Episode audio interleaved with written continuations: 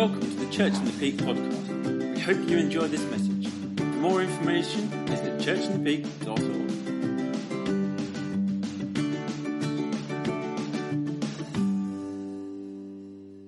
org. Phil, over to you. Let's pray for you. Do you need your iPad? Oh, okay. Yeah, Father, thank you for Phil, Lord. Thank you for your word, Lord. Pray, Lord God, that your word will have power. It will divide bone and marrow, Lord, this morning, Lord. I pray that it will touch our hearts and renew our, our spirits, Lord. In Jesus' name, amen.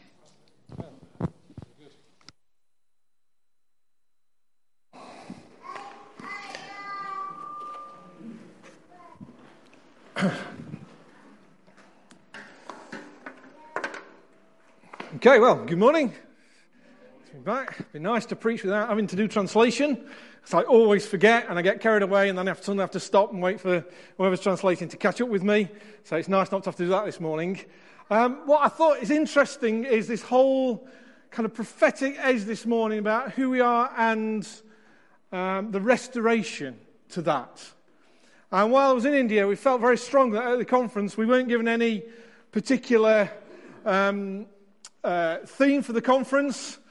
So it was kind of down to myself and Andrew I was travelling with to come up with something, what we're going to speak on. And that's a difficult thing when you're in a foreign country, don't know the situation too well, and you're just asked to speak whatever God gives you. So you really are throwing yourself on God. What is it you want to speak?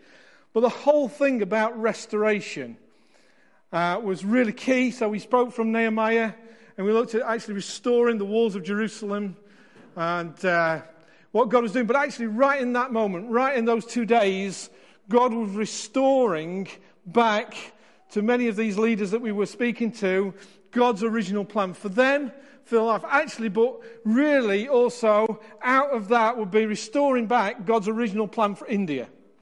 Actually, God wants to win the whole of India. God wants to see everyone in India come to faith in Jesus Christ. That's a huge challenge. We've got a lot more people than we've got. And uh, it's a huge challenge out there, but they've got it in their heart. And as God was just restoring them to the, the plan that he has for their lives, so too, out of that will come the plan that God has for India. So it's a real privilege to be there, to do that. But one of the things that came out of that trip was this. Ask that question. Are you living in such a life in such a way that makes it easy for others to believe in Jesus? Do we complicate our Christian faith? What is it that we are giving out to others? What is it that people, when they look at our lives, when they look at us, that they see, actually, it's easy to believe in Jesus. It's easy to live a Christian life. It's easy to follow after him. Or are we kind of saying something else? This was actually on one man's gravestone. And they put it on there and say, he lived his life in such a way, it made it easy for others to believe in Jesus. And I found that a challenge. Because I'm not sure that that's how I live my life all the time. I'm not sure that, that when I'm when, dealing with my neighbours, when I'm in the workplace, that actually people are looking at me saying, I could follow Jesus because of his life. And actually our life comes out of who we are in Christ, knowing our identity. And we've been looking at identity now for the last few weeks, months actually now, a few months, two, three months, we've been looking at our identity because we're on this journey. And we've been on this journey with the children of Israel, and the fir- they, they were going to go into the promised land the first time, and fear got in when they saw the giants, because they didn't know who they were. Is all they could see were the giants in the land. They didn't know who they were in God. They didn't know what God had called them to. They didn't know that God was with them in such a way that actually the giants were as grasshoppers, rather than the other way around and seeing themselves as grasshoppers. And so it stopped them going into the promised land. Now, it could have quite easily happened a second time. And this is their forty years. And I think that's a long time. If God took forty years to actually teach them who they were, he had a big task on his hand, obviously. And I kind of wonder, how long has he got to work with us before we truly believe who we are in Christ, who he's made us to be? And actually, I don't want us to take forty years. I haven't got forty years left. I don't think, anyway. Well, I don't, you never know, do you? But I don't think I've got forty years left. I'm getting old. I don't know that I've got forty years left. I don't want it to take forty years. But I think actually our identity is really important to grasp hold of. So our identity used to be based in our family background, our education maybe, physical attributes. People knew who we were by looking at us, by perhaps what we do for a living. Maybe they, they determine our identity that way. But actually, when we come to Christ, and because of what Jesus has done, we've got a new identity. And an identity we're given for free, and it's to live a life by faith in Jesus Christ. Galatians two twenty. To live, now we live, the life we now live, we live by faith in Jesus Christ. It is through faith we understand that we are now radically loved by God. And we've sung a lot of songs about that this morning, about being loved by God, being loved by Him. And they're great songs, and I love the songs.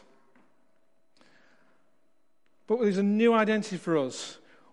We, have, we may have defined ourselves by maybe what others have done to us, could have defined us. Could be what they've said about us, maybe the influence that they've had over our life, maybe from a parent or a teacher or somebody significant in our lives may have said things about us or defined us, judged us, and actually it's trapped us into something that isn't of God. And while I was away those two days at the conference, and God broke in powerfully, and I felt God actually deal with some of this stuff in me. I'm able to preach this this morning because it's something God did in me. God was tearing off what I felt were like strips put on me by others, things said over me by others, things that would trap me, put me in a box, would define me into a small thing when actually God's got something much bigger. And I felt God just stripping some of those things off, labels that have been put on me that aren't helpful. Because they're not from God, they're from man. And they put on me. When I was growing up, I was I was a slow learner. It took me years to learn, and I had reading difficulties. And you, many of you know I've told the story how God healed me of that. But one of the things was that actually, they my teacher called me, uh, nicknamed me, because I was I was in a, the era of um, Magic Roundabout was on T V a lot. When I was young, and I was nicknamed at school by a teacher as Brian the Snail. And that defined me for a long time. Defined who I was. Put restrictions on me. And actually, God dealt with that, praise God. And that's gone. But there's things like that that people put on us that define who we are. And God wants to remove them off us. They're not from Him. You see, God has chosen to define us as um, as anointed ones, as those walking with an authority, adopted into His family, ambassadors for Him, part of a royal priesthood, and seated in heavenly places. We're a citizen of heaven, not of this world anymore when we come to faith in Jesus Christ. It's a different definition that the Word of God has for us and what God speaks over us. And realizing this identity changed fundamentally our being, who we are, and enable us to become a true disciple of Jesus. And actually, some of those things, even Kathy was sharing about, about getting excited, seeing again the supernatural, just doing the supernatural thing, actually comes out of just knowing who we are and dealing with so much of the stuff that's been put on us and lies and things said about us that just need to be taken off us. And I just think, even while I'm speaking this morning, I really felt the weight of this word. I've been preparing this this week. It's come out of some of the stuff we, I was teaching, doing in, while I was in India, but just really felt the weight of this. God wants to speak to each one of us and just even tear away some of those labels this morning and some of those things that I've put on you, some of those strips that have held you back and defined you. So my question would be, are you living in the good of your new identity in Christ? I don't think I am fully yet.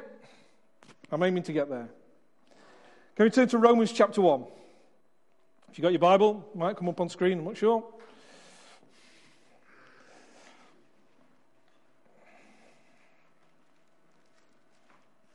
Just going to read the first uh, seven verses.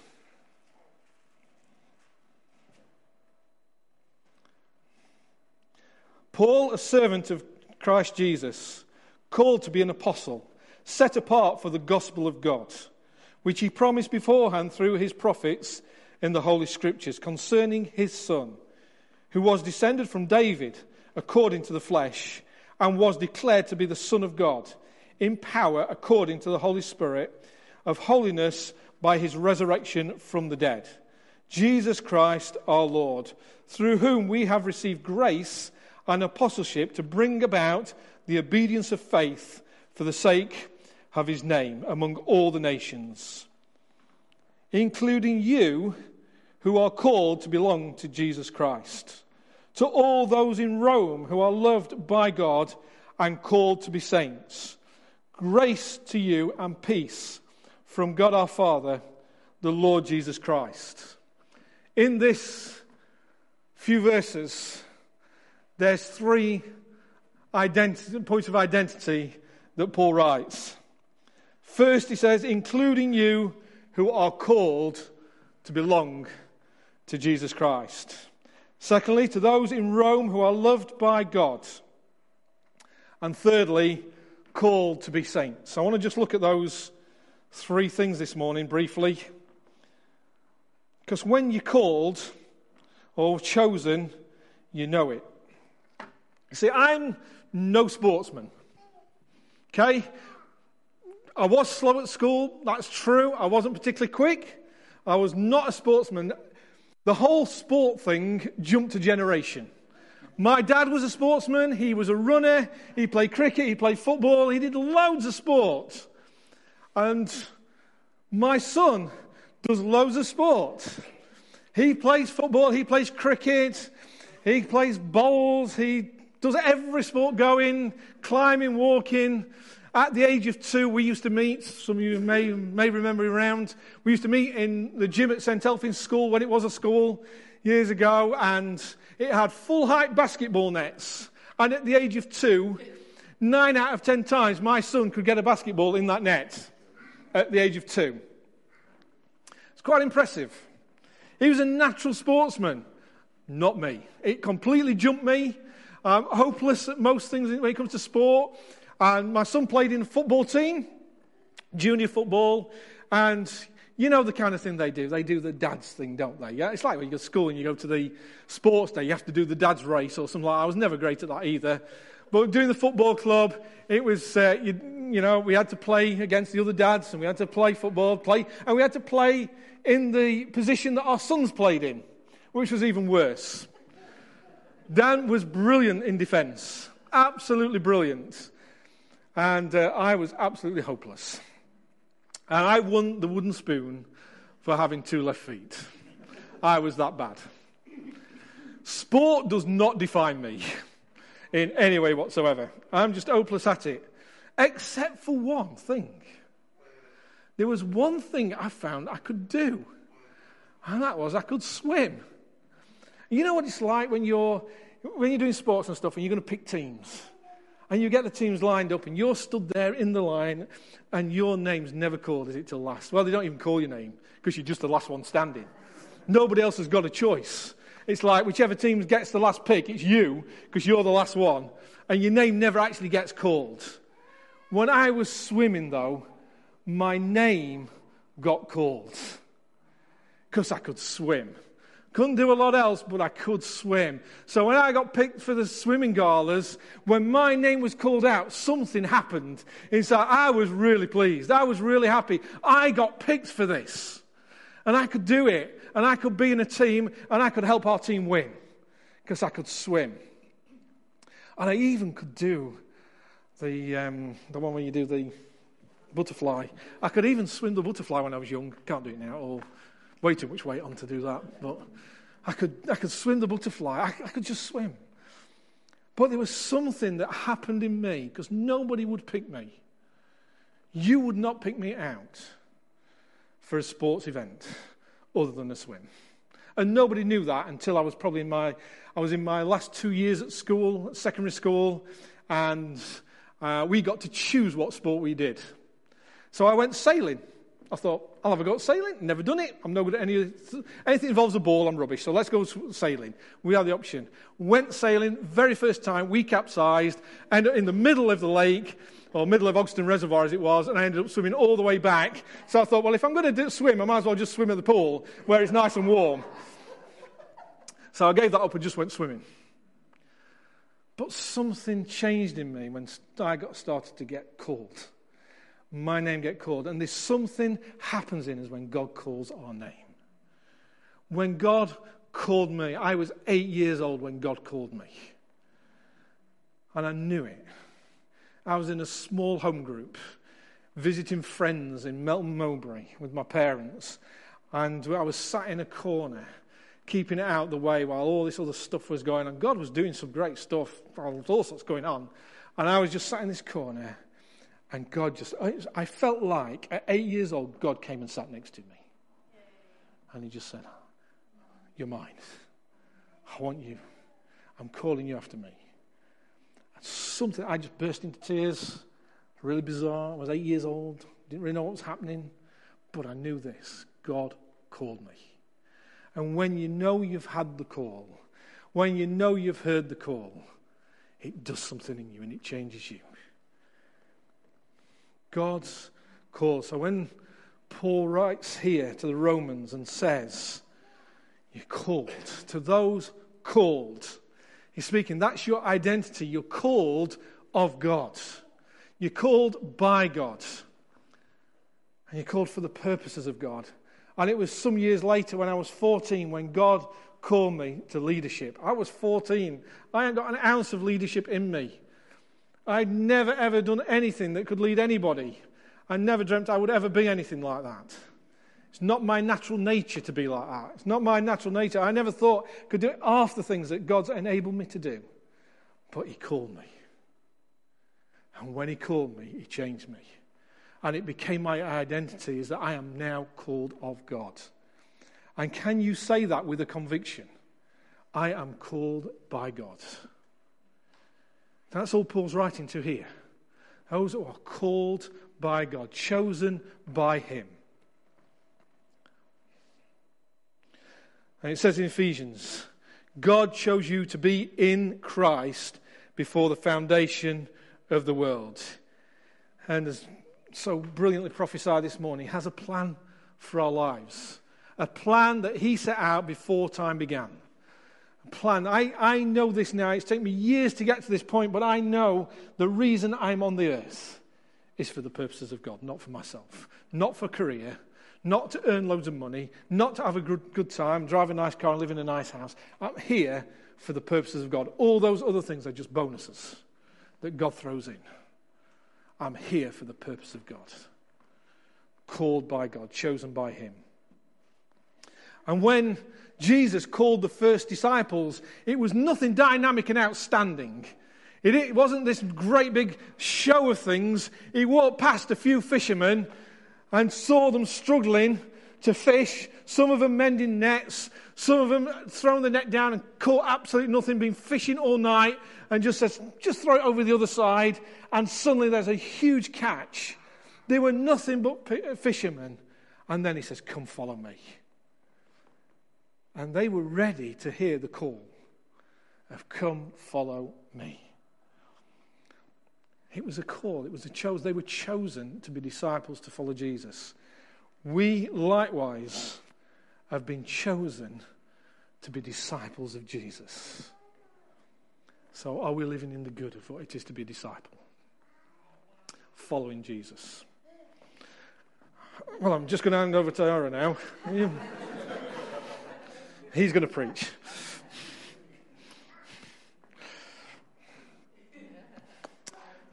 Secondly, it's all right, I can have a go. I have no problem. They can start young preaching. You can come and preach with me if you like. You will. There we go, eh? That's about that then. Get your first taste of preaching. Secondly, he said we are loved by God. To those who are loved. Now, it's something amazing when you know you love. We all love a child, don't we? We all love a baby. We do. Love you, but Ira, we do. Yeah, I'm, my arm's going to ache very shortly.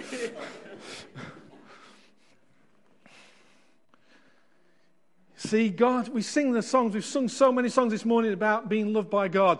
Knowing his love for us, knowing that we're loved, there's nothing like it when you know you're loved. And it's not about a feeling.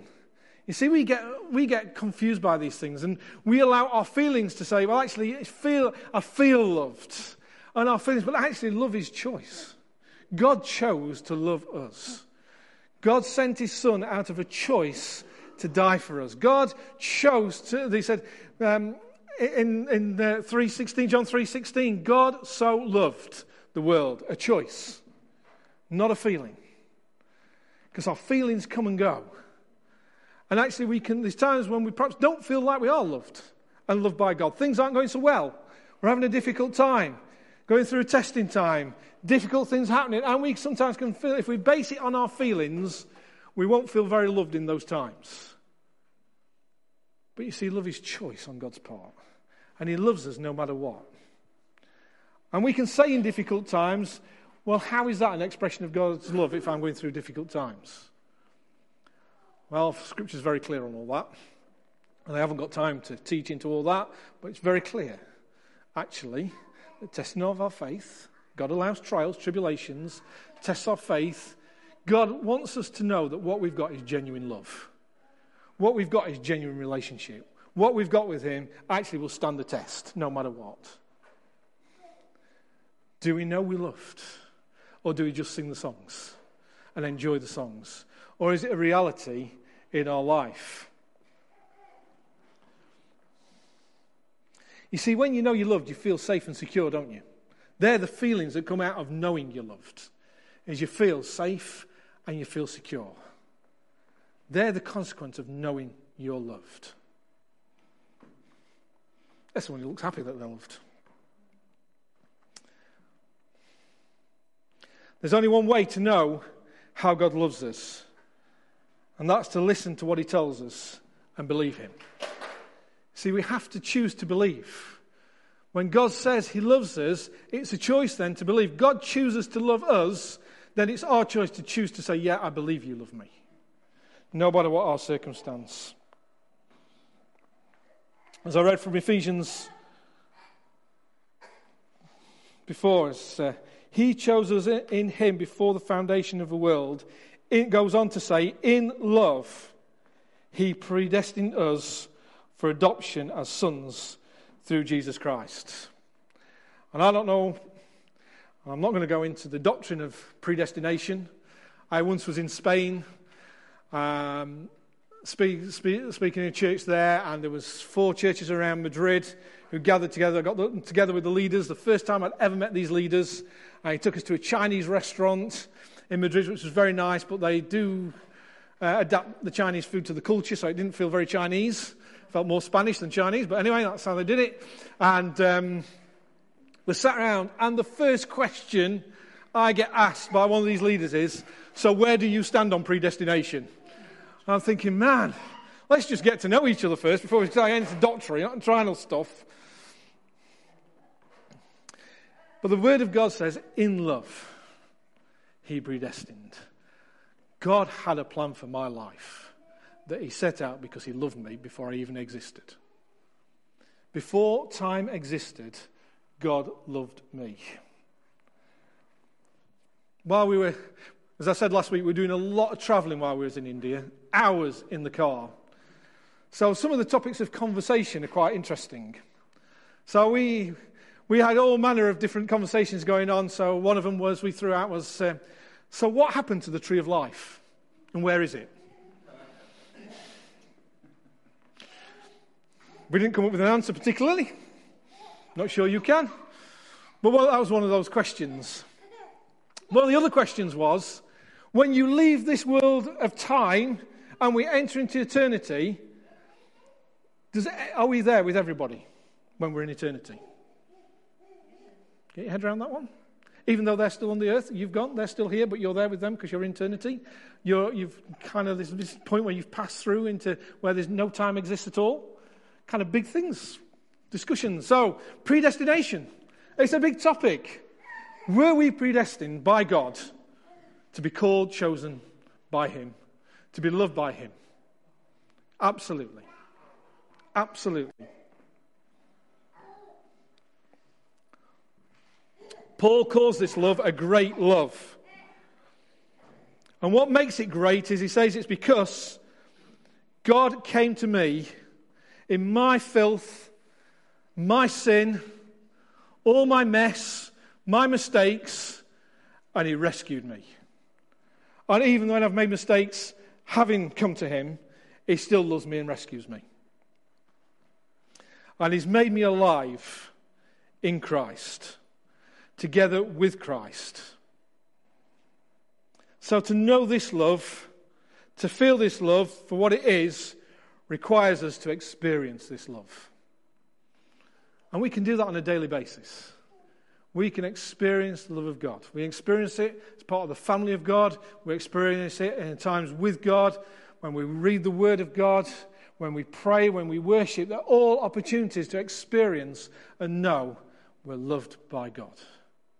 And we're accepted by him.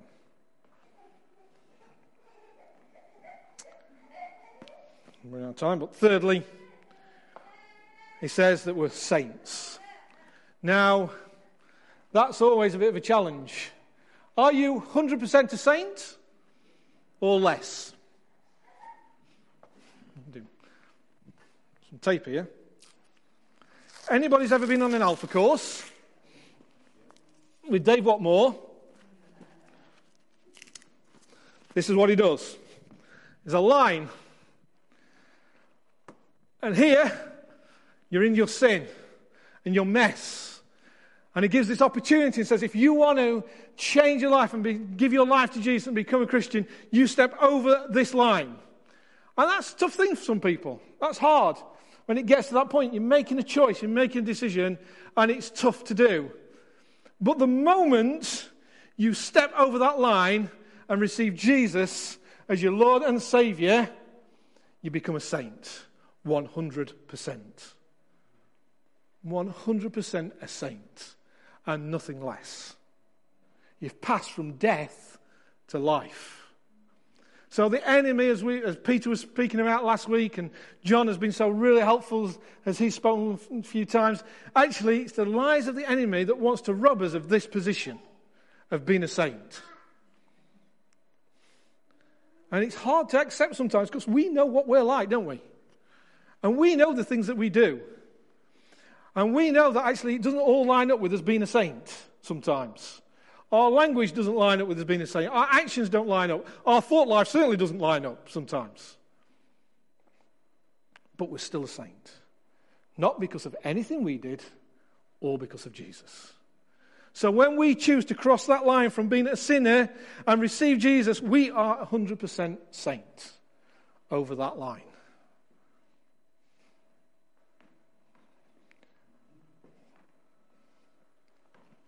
You see, I'm glad I'm one hundred percent saint. I know sometimes there's five percent of me that doesn't do what it should do, but it doesn't change the fact I'm a saint. It's not in question before God. It's only in question by the accuser, who will come and who will accuse, say, how can you call yourself a saint? How can you say that you're a saint when you've just done that, when you've said, thought that, when you've looked at that, whatever it is we have done? The accuser will come. Most definitely will. But we are one hundred percent saint all the same. When Jesus died on the cross and we give our life to him, it says that we died in him.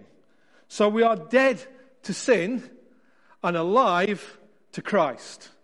Once we were dead, once we were dead in our sins, and now we're alive to Christ because we've died to that and we've come to life in Christ. We are no longer sinners who occasionally do good. Actually, we're saints who occasionally perhaps don't do so good. And we make a mistake, and we get things wrong, and we do something we shouldn't. But it's not the other way around. That means that we fight sin, not by trying harder,